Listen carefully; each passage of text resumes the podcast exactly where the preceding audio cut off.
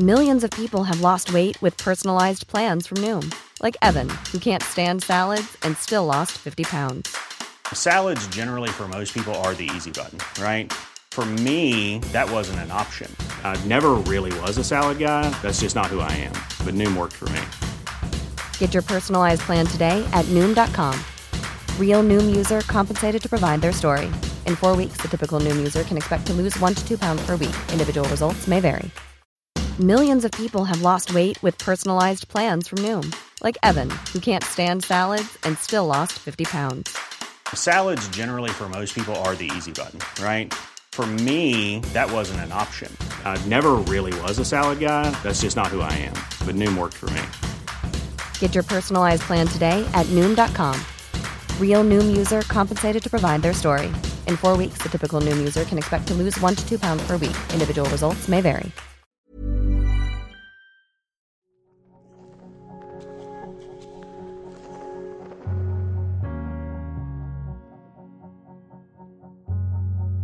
Hello, and welcome to the Cartoon Salooniverse, the podcast that howls the praises of one of the world's greatest animation studios, Cartoon Saloon. I'm Michael Leader, and I've seen the lot of them. I'm Steph Watts. And I'm Jake Cunningham, and we're running with the wolves. So join us on our quest into the glorious world of Cartoon Saloon.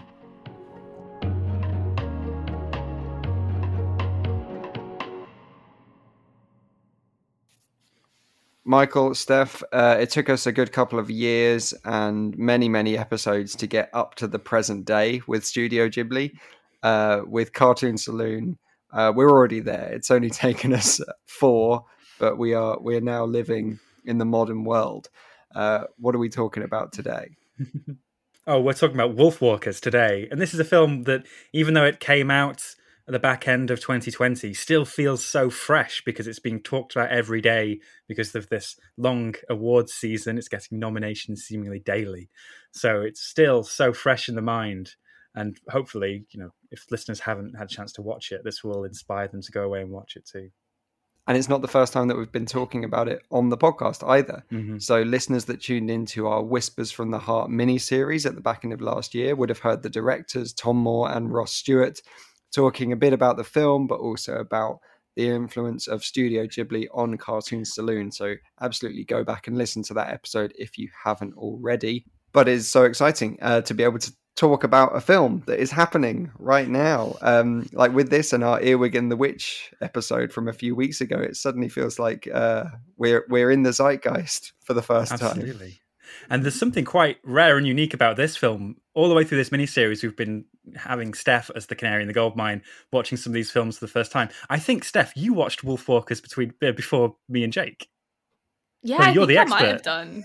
Yeah, I saw it on a, a festival, a festival run from home. So this is yeah, this is my expert film. Well, this is the first one I saw. So, so with that in mind, Steph, could you please tee us up with some plot summary?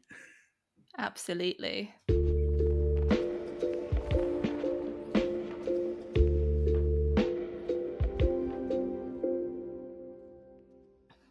In a time of superstition and magic, a young apprentice hunter, Robin Goodfellow, journeys to Ireland with her father to wipe out the last wolf pack. While exploring the forbidden lands outside the city walls, Robin befriends a free spirited girl, Maeve, a member of a mysterious tribe rumoured to have the ability to transform into wolves by night. As they search for Maeve's missing mother, Robin uncovers a secret that draws her further into the enchanted world of the Wolfwalkers and risks turning into the very thing her father is tasked to destroy.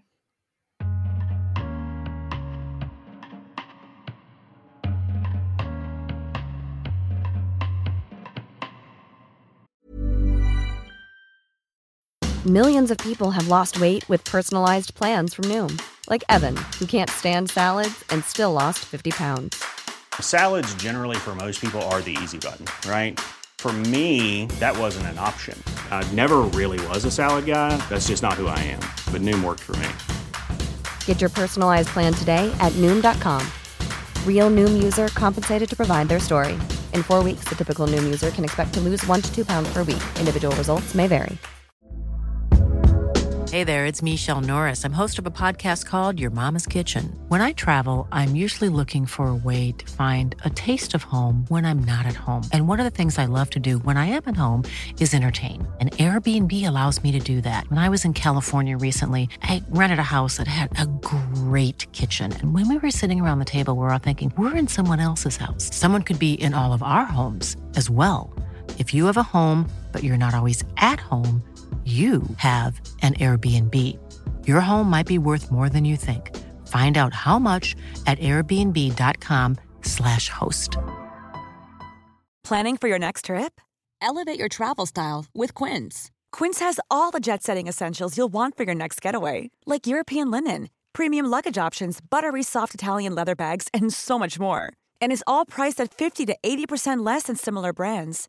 Plus, Quince only works with factories that use safe and ethical manufacturing practices. Pack your bags with high-quality essentials you'll be wearing for vacations to come with Quince. Go to quince.com/pack for free shipping and 365-day returns. Thank you so much, Steph. Now, Michael, you got to give us the rundown. What is happening between the breadwinner and here, and I suppose for Tom Moore and Ross Stewart uh, between Song of the Sea and here. How have we got to Wolfwalkers? Yes, so I think I mentioned this on previous episodes, but let's just kind of rattle through the context for Tom Moore and Ross Stewart. They work together on The Secret of Kells. Ross Stewart goes away to work with Laika Studios on Paranorman. He does visual development, concept art type work on that film. Meanwhile, he does some very early concept work on Song of the Sea, including giving Tom Moore some of those kind of key texts that inspired the story. Um, it's during Song of the Sea that the idea for this film comes to Tom Moore, and he and Ross Stewart decide to make the third film in what would be called their folklore trilogy. Uh, we love a good trilogy, don't we, Jake? The Indiana Jones trilogy. Yeah, I, I thought original Star I Wars thought trilogy. that's what um, I thought the folklore trilogy was gonna was is the uh, leading to the unreleased third Taylor Swift album from last year. Perfect.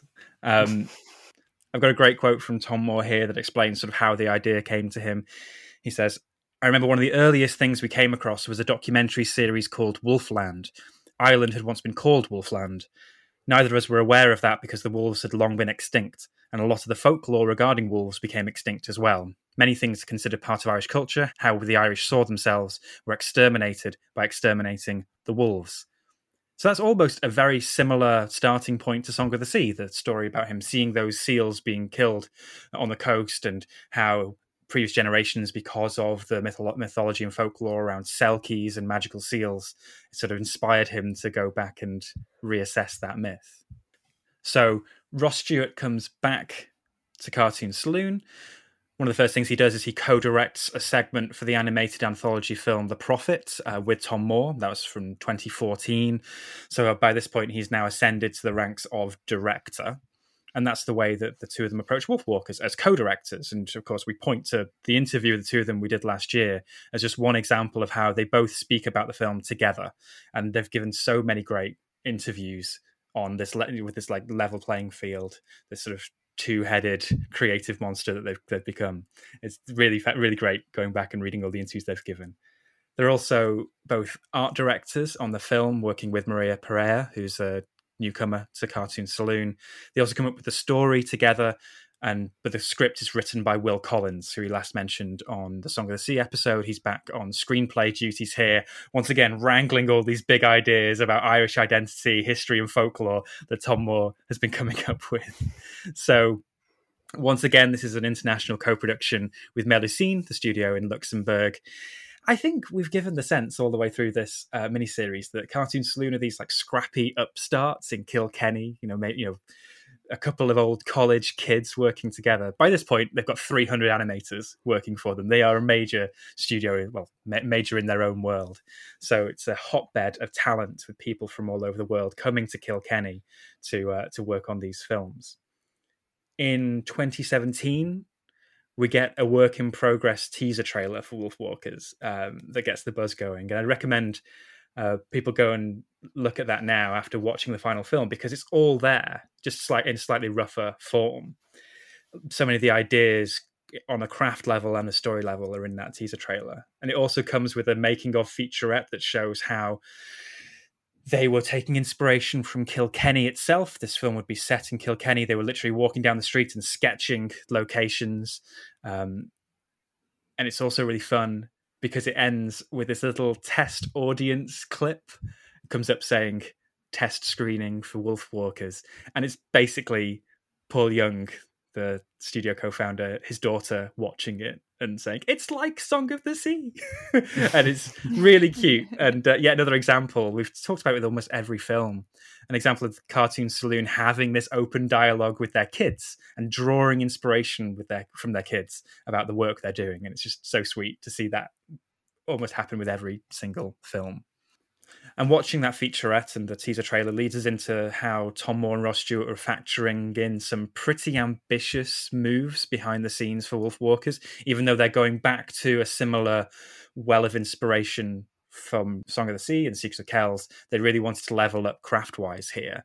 And Tom Moore talks about this in terms of the like of them um, embracing the true power of 2D hand drawn animation. Here's a quote from him 2D is closer to the language of dreams. It's closer to the language of symbols. You can see cave paintings from 30,000 years ago, and they are magical because they're stylized and represent a way of communicating that's evolved over the whole history of painting, drawing comics, illustration. For Wolfwalkers, we had animators who'd worked on Klaus, the very glitzy Netflix Christmas film. We were kind of going in the opposite direction as Klaus is super polished and beautiful. And we wanted to really make a virtue of the fact that Wolfwalkers was drawn. So we let the lines be alive and show the inner workings of the characters. So a real sort of craft ambition behind that. And I love how reading all the interviews with Tom Moore and Ross Stewart that they're giving on the release trail, but also the campaign trail for Oscar season, award season, they shout out so many of the like specific names in the crew and what they brought to this film makes it different. So a big thing about Wolfwalkers is that it's kind of an action film. It's about wolf hunters clashing with these magical wolves in the forest near near the town. So it's much more action packed and style and in pace than anything they've made previously. And this is a quote here from Tom. A lot of the action sequences were storyboarded by a guy called Ike Madigan, who'd worked at Blue Sky, and that's the studio that make Ice Age. And Tom says one of his favorite films is Indiana Jones. So he storyboarded a lot of three dimensional perspective shots, lots of intense camera angles. And even that was a bit of a shift away from our other films. We didn't know how we were going to pull it off, but we thought if we were going to go for an action movie, then we should go for the action storyboarding too and figure out how to do it later. And that action sensibility, or like that sort of Hollywood sensibility, comes through in the editing as well. Tom Moore mentions how one of the editors on this is Darren T. Holmes, who'd worked on How to Train Your Dragon and The Iron Giant. So there's this real shift, even within the distinctive cartoon saloon look and feel. And it brings challenges with it. They talk about it in a very practical way. Every time you make a cut in an animated film, you need to have a new shot. And if it's a unique shot, you need to have a new background. And because they're painting and drawing all these detailed backgrounds, that's quite a lot of work. And um, Ross Stewart says that in Wolfwalkers, there's 1,500 unique backgrounds compared to 800 in Song of the Sea. So it's like double the amount of artwork they're creating for this. But really, all of this experimentation and labor intensive work pales in comparison to what is known as the wolf vision sequences in the film, where we see the world through the senses of a wolf. And it's just these beautiful scenes. We'll talk about it in a minute. But it's such a trip reading about how they pulled it off and the way they did it. So they worked with a chap called Evan McNamara, and he would build the environments in VR and then fully pre visualize these first person sequences digitally then they'd print off every frame of that sequence and hand render each frame at 12 frames a second using charcoal and pencil. And in that making of feature I mentioned, you can kind of see like the early stages of that because this sequence took a long time to make. There's about three and a half minutes of this footage in the film. And Tom Moore says that it basically took the entire length of the production, something like three years, for them to actually animate the whole thing. So that's like what a year a minute animation speed. that sounds familiar to us, doesn't it? that's, that's a familiar pace. Isao Takahata kind of pace of animation.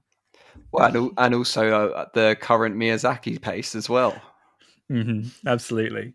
So, um, kids were involved um, in this project early on, but the big news here that's different from everything so far is that Wolfwalkers is acquired by Apple for their Apple TV Plus platform and is poised for this huge launch at the Toronto International Film Festival and big rollout as one of the first major features on the Apple TV platform. That doesn't pan out as planned due to the pandemic. Um, however, I'd still recommend looking up a huge billboard they put up for Wolfwalkers in New York. Um, I think if you like Google billboard New York Wolfwalkers, Tom Moore has shared a lot of pictures of it. It's amazing to see Cartoon Saloon go from being this scrappy studio in Kilkenny making a film like Secret of Kells to having a huge billboard in New York City. Uh, it's really fun to see that change over the decade or so.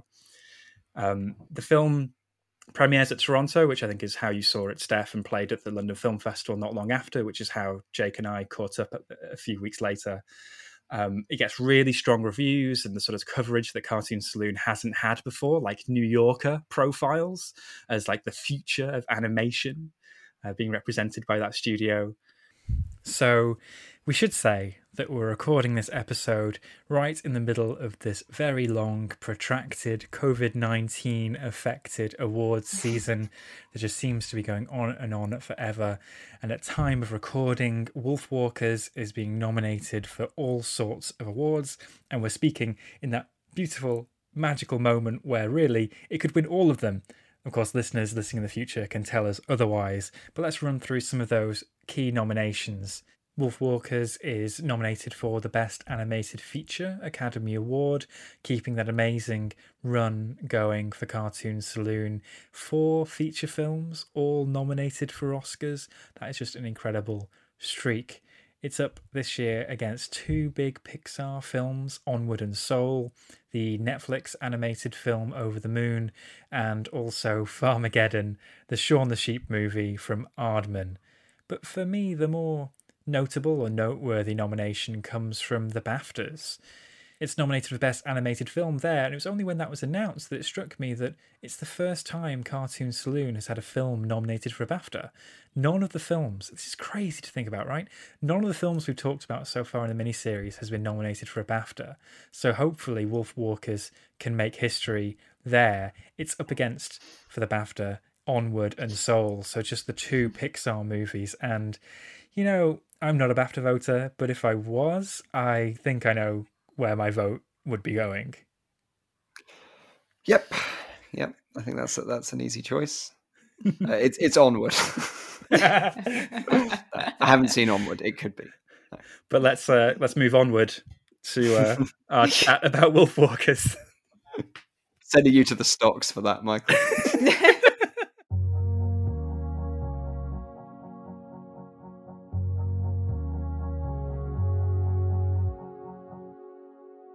So, Michael Jake, obviously, I saw this one before you guys. so, I'm going to ask you guys what come into this film, what's kind of familiar from the other Cartoon Saloon films that we've now seen and talked about?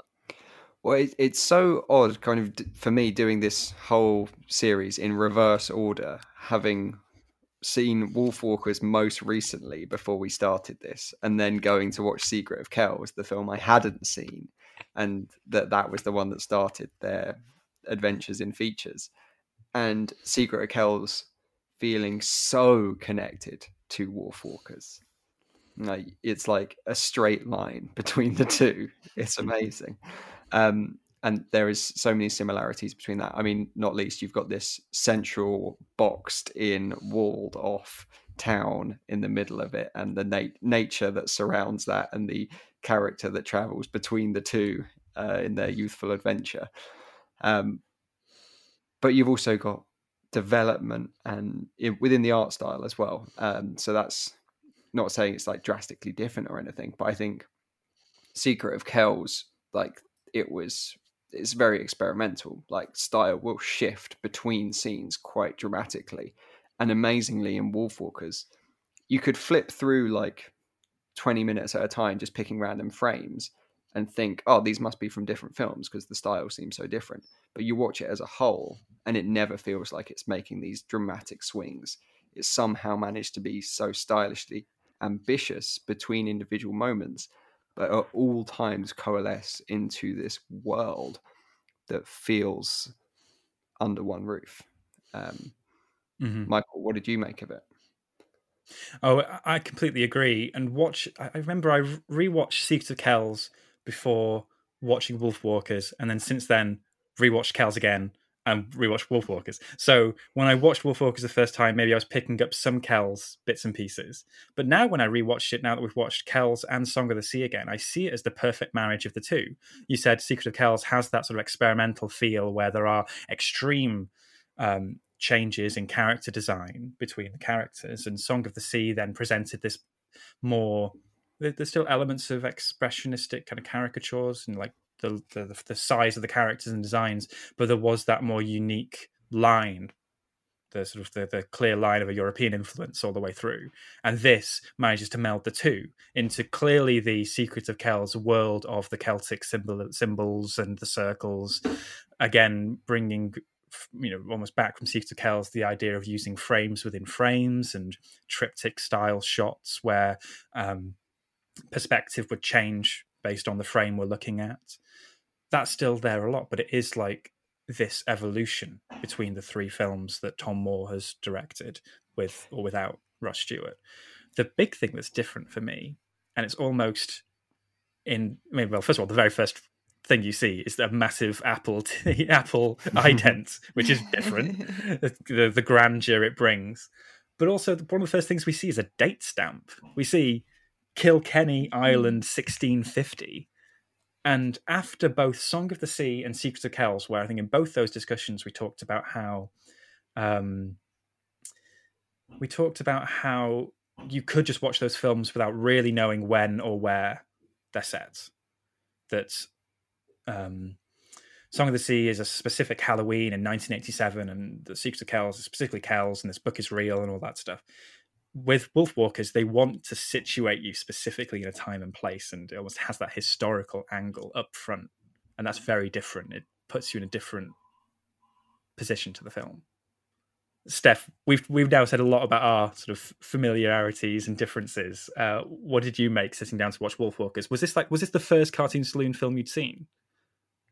Yeah, so yeah, when I saw it um, as part of the Toronto Film Festival, that was the first kind of I'd come into contact with Cartoon Saloon. So um watching it again with the kind of the context of the rest of their films was super interesting. And I think yeah, the the really clear line is between Secret of Kells and this, um, for sure.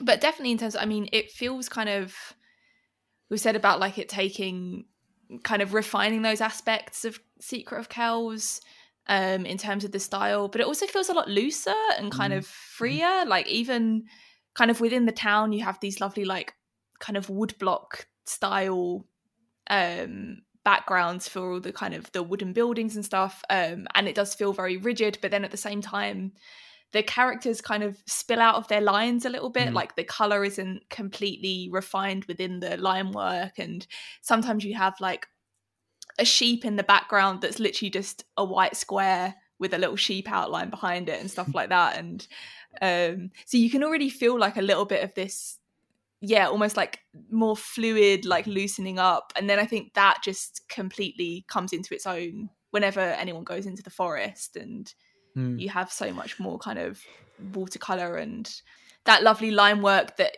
maybe you're not supposed to see normally in mm-hmm. um in other animation but they've just kind of left them in of like so the the artifacts of the animation yeah yeah so that's that is a, a big thing isn't it that that they embed those changes in style into like meaningful parts of the film mm. so mm.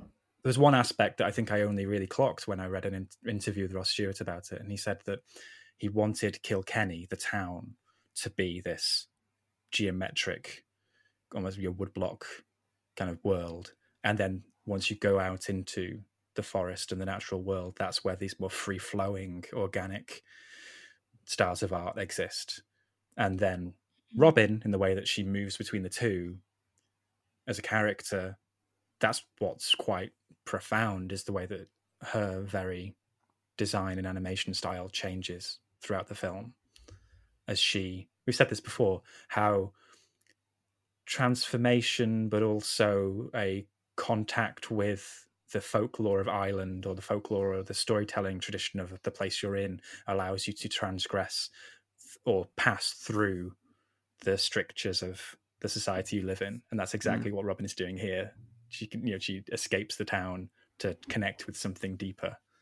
And i think the the simplest way of tracking that for robin is through something that we've mentioned before on this podcast which is hair. And mm. i don't know if i've any seen anyone use hair in the way that cartoon saloon does like so consistently tying it to story. Um so when robin was in the town uh, her hair is almost rectangular around her head, and you'll see that when she turns into a wolf and goes into the forest, there's bits of frizz and there's curls in there. And there's a great moment after she's been a wolf, uh, and there's like kind of sitting upright, scared at night, that she kind of pulls her hair back into shape into that rigid square that the town uh, needs it to be. And this kind of embedding of style and story is so strong in this film, and I think the strongest that they've ever done it throughout their works. Um, and even down to, to, how they tie their editing into the story and what's happening there. So, like something that I really love about it is that so you've got in the town you've got this etching style. Etching mm. is a style of art where you would be scratching away things from black ink, and so it is the in the town, the empty parts are filled with black, whereas in the forest, the empty parts are filled with white.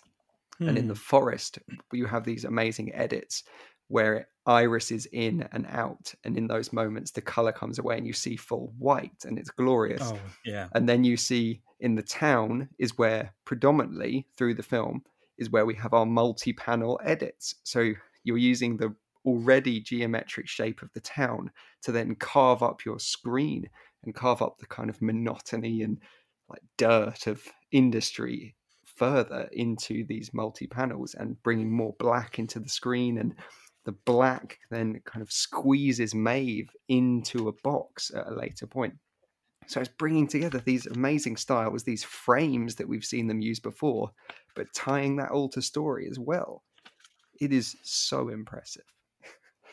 It's it's wonderful. I love that transition they do where it's like they wipe away the layers of the of the frame because you say it fades. It is it does have the effect of fading to white, but it does it wipes away the layer of color, then the layer of I'm going to use comics terminology. It's probably something different in the way they animate, but the way the the inks just to show the pencils, and it's like almost like four wipes in quick succession going to white, and that effect is almost like some you know we've said with Song of the Sea and Secrets of Kells, it's almost like a a an old generation inspiring the younger generation to tell stories. And those little flourishes in Wolfwalkers is almost like showing the art behind a film mm-hmm. like Wolfwalkers and is almost compelling you to go and draw some fan art or try it yourself. Even yeah. though they're pulling off some incredibly intense, experimental, hardcore things here, um, it w- what's there once you peel it all away is just a sketch of a of a wolf girl with a massive mane of orange hair. yeah. and I and I just want to say, Maeve is like on, on, a level of voice performance, character design, just like the peak for me of mm. what Cartoon Saloon has, has, has done. She, the, the, the the sort of vibrancy of that character. I think she was very young when she did the performance. The the girl who does the performance too, but that she's so full of life I love how she transforms into almost like a quotation mark of hair when she's bouncing around and bounding around. I love that the, the joke when um, Robin is brushing her hair and it pops into various shapes. It's just absolutely a, a really wonderful character in this small tradition now of very great characters that Cartoon Saloon created. I think she is the the one to beat now for me. Mm we've seen like in every film i think just like really fantastic um performances from the children in the mm-hmm. movies mm-hmm. and it's just like really impressive i think and i mean what you were saying earlier michael about kind of um them taking inspiration from their children and like listening to their kids it's like i guess it's a two-way thing of like you can learn from older stories and older people but you can also like learn from like children. I think that close mm-hmm. attention to what they're saying definitely helps in like the film and the dialogue and like how children would like would talk normally. And it just it all like always seems so natural and just comes across so well. It's really impressive. But i think that's an amazing thing that the dialogue between robin and maeve like feels natural to our modern ears as well. Like you feel like despite the fact that they're talking about bows and arrows and wolves and monsters and magic and town tasties um, that like this feels like you're just overhearing two girls in the playground t- like who are imagining up some story that they're acting out. So it, even though the some of the flair in the dialogue feels modern it doesn't feel anachronistic at all. It still mm. feels like it totally suits this world that we're in uh, and it's like an amazing trick to pull off uh, Michael, you mentioned loads of different kind of touch points and things like Indiana Jones and Klaus uh, that are all kind of being brought into the melting pot of this film. Uh, we haven't got into the thing that I think is is different to all the others, which is a big old battle. Um, this is this is an action film. Um, what do we make of the cartoon saloon approach to that? It's epic, isn't it?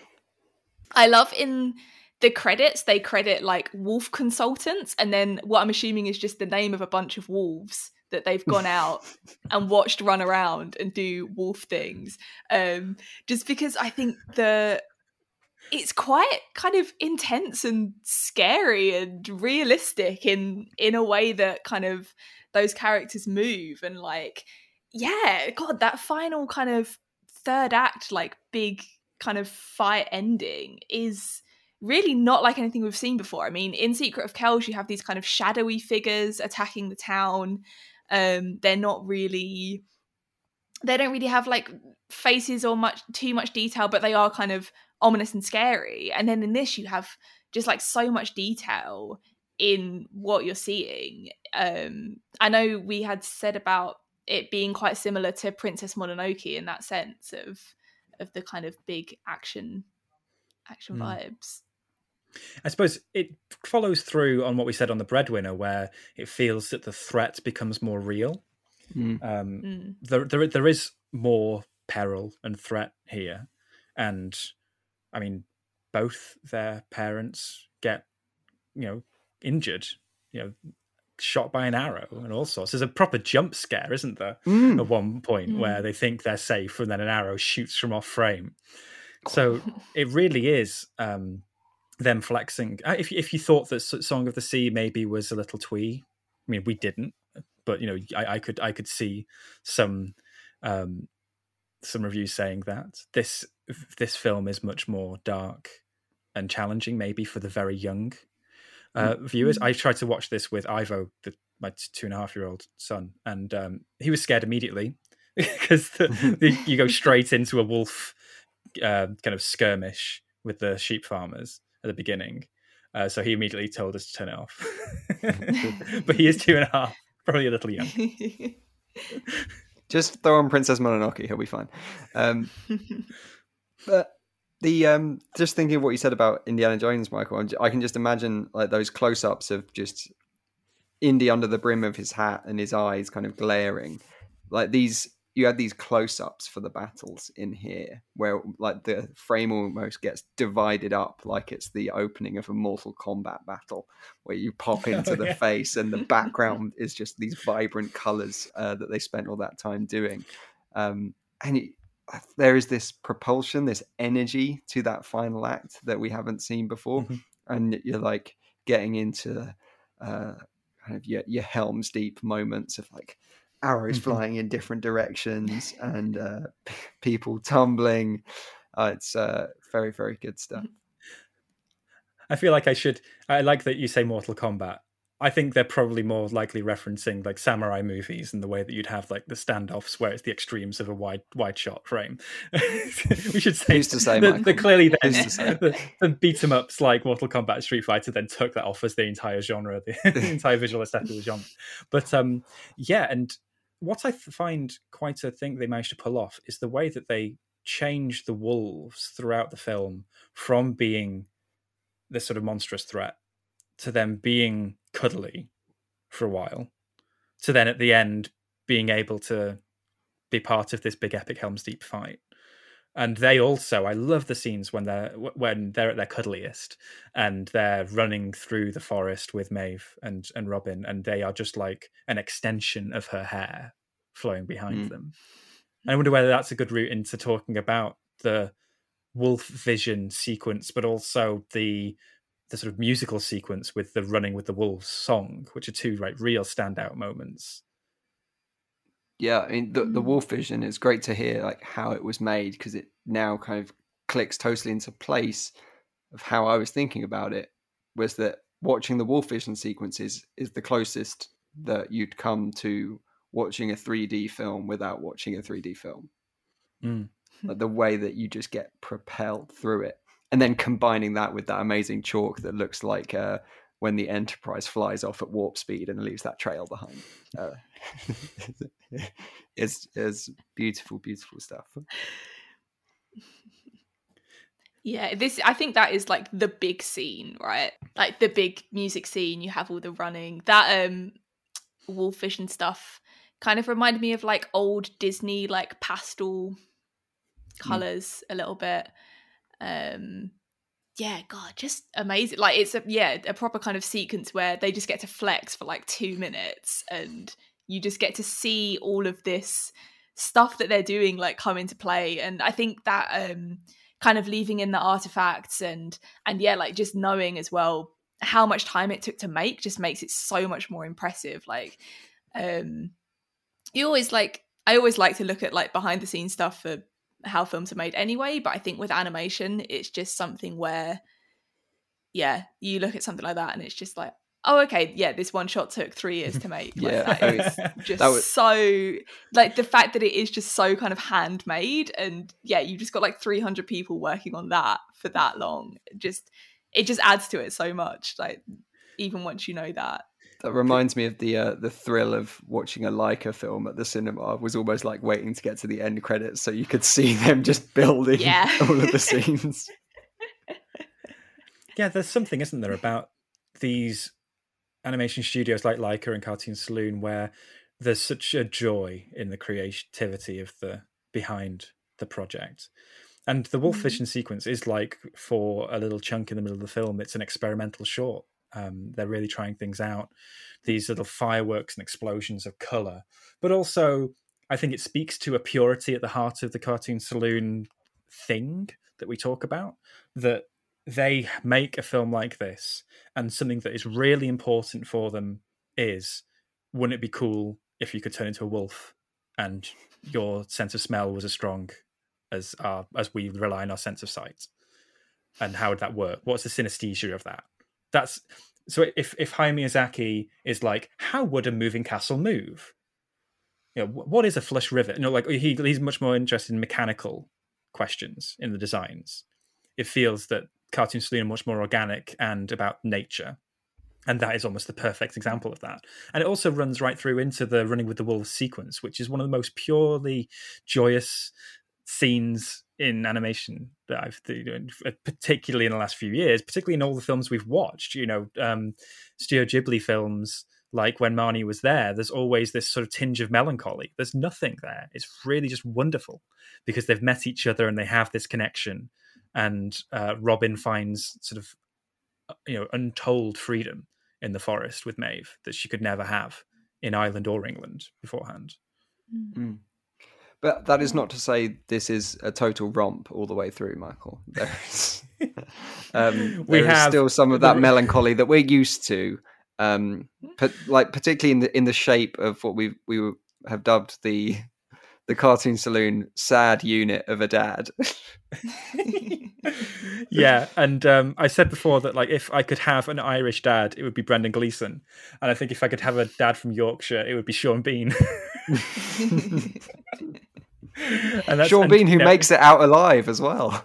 Yes, he does. It's amazing. This came out at the same. It was this was part of the same festival season as Possessor. So you had Sean Bean being in this kid, this action-packed kids movie, and this incredibly intense, gory Brandon Cronenberg film. a good year for Sean Bean fans. but he, he's a good dad, uh, and I like the journey he he goes on. Um, and I, I, like that it's not maybe a, a typical kids adventure parent who is just like needlessly blocks everything that they do or has no interest in it or doesn't really care. Um, uh, he is protective and is trying to think about her like safety as well as kind of treating her as a person as well. Yeah, it's it's a development on from um the uncle in Kells. Like there mm. is a sense that we did we did in that film get this sense that he was forced into being so stubborn and mm. closing his eyes to the wisdom that his nephew is telling him. And Song of the Sea is similar, but that's because the dad is experiencing grief. And in this one, the good fellow, the hunter, is being forced into the position he's be, he's in by the Lord Protector, and that he's just as much in a way a victim of the this this the the social structure around them as as anyone else. Mm. So that it is a quite complex thing they're pulling off here, and it's sort of leading us into what I'm so intrigued by about this film. I've, we've had this thread running through Song of the Sea and Secret Kells, looking at these films as being a product of a almost post-colonial nation island, looking back on traditions um, and a sort of national identity and history that was maybe blighted out by the colonial rule of Britain. And this one has such a specificity to it. They say that it's not Cromwell, but it is. It's a guy called the Lord Protector who has a massive mole on his nose. it's him. and so because they're talking with that historical specificity and have the um, the the uh, the routing of the wolves as a particular metaphor for you know the devastation that Cromwell brought, but also a national spirit that was that was quelled by the colonial rule of Britain and hundreds of years of that. It's really fascinating then that they use the almost audience surrogate route into that as to, as an as an English girl Mm. We've talked all the way through as it being, you know, like a an Irish kid discovering something about their past. Here we have almost an Avatar, Fern Gully, Pocahontas type story, which is something I only really realized on maybe a second or third pass of this film because it gets away with it so much better than those films, which are often told by the from a, the colonial point of view, like it's uh, uh, the predominantly white American Disney retelling Pocahontas without necessarily coming from a Native American point of view. Whereas we have this from an Irish point of view, reckoning with this influx of of, uh, of British imperial rule, using Northern English voices, Northern English characters as as a route in, and then discovering the wildness within, and the wildness as represented by Maeve and the wolf walkers in the forest, as something that is in within all of us. And it's a really fascinating thing to pull off because you have in this the townies, within Kilkenny, who are probably the more caricatured and antagonistic characters of the film. The ones who want to lock up Robin and Maeve, and you know they're they're just like uncouth rabble rousers. You do have the sort of um, jokey Tommy Tiernan voiced farmer who's in the stocks, who's sort of like a comic chorus coming back throughout the film. Our hearts lie with the core cast of the Goodfellows and the Wolfwalkers and it's this marriage that they have at the end because I mean it's a almost a marriage of convenience because they go off in a nice cart together uh, with this sort this family that's been created. But it's a marriage of like Northern English and uh, Irish roots, and I, I really want to know what they mean by that because we've been taught throughout these three films we've done so far that stories are important and stories can inform our present and our future And I'm so fascinated. There is no story within a story here. We don't have the storyteller distancing us or sort of giving us that context. So we are interrogating this, scrutinizing this. I know I am scrutinizing this maybe more than is intended, but it's so fascinating for me. And I wonder, is any of this resonating for you, Jake and Steph, or am I just so far off on a branch here on my own?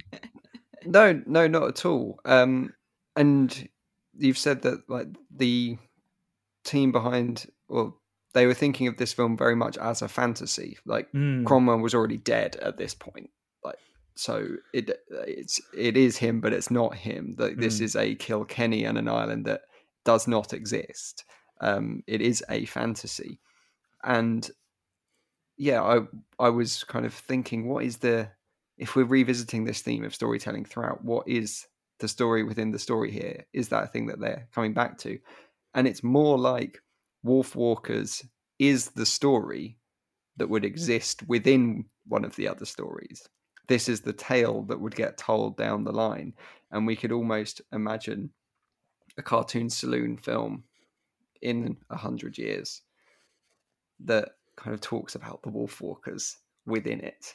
And it's actually just like an urban story of modern kids mm-hmm. that are learning about it.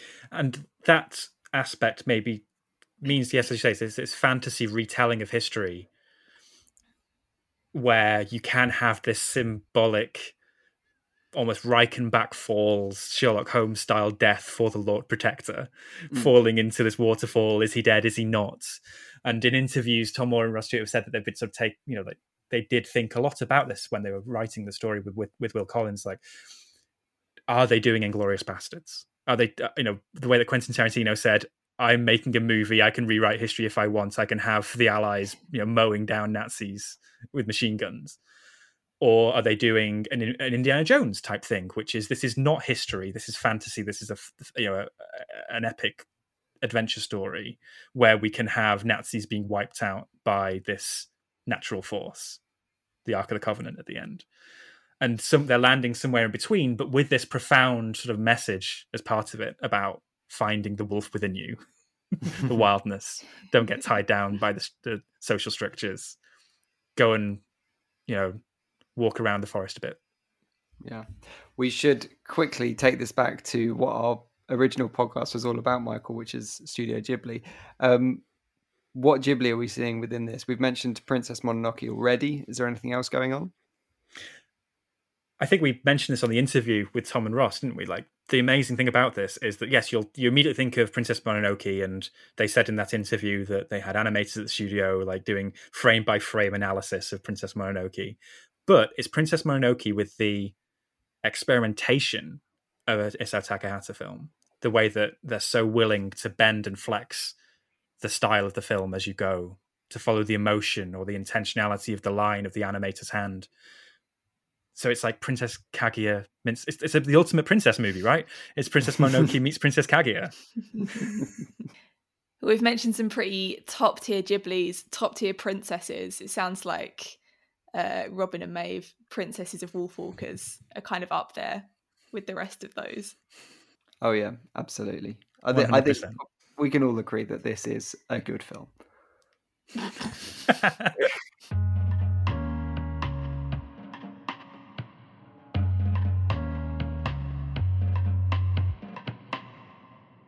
So this is normally the point where we would put our rankings together, um, but we haven't actually come up with a good name for our equivalent leaderboard for this series. But also, we've all decided that we kind of want another week to ruminate on this because we're we need to do our homework and uh, kind of figure out what we really think because this is this is a real challenge. This is more of a challenge than Ghibli or Satoshi Kon before it because these ones are all so close, aren't they?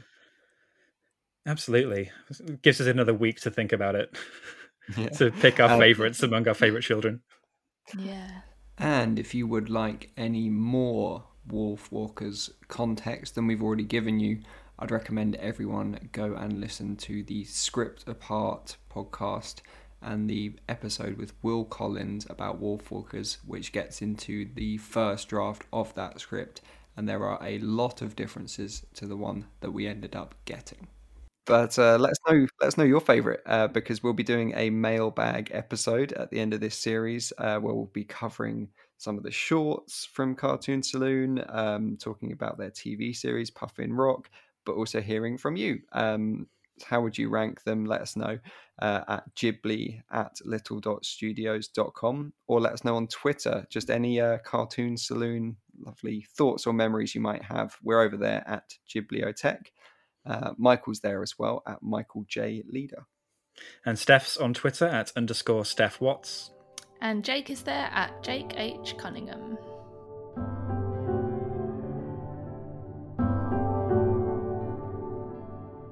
Ghibliotheque is a Little Dot Studios production.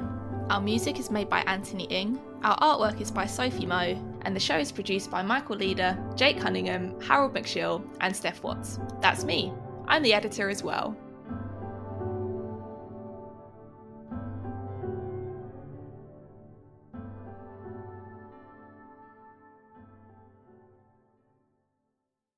Hello, listeners. Thanks for sticking with us through the credits. Uh, Jake here with your nugget of the week.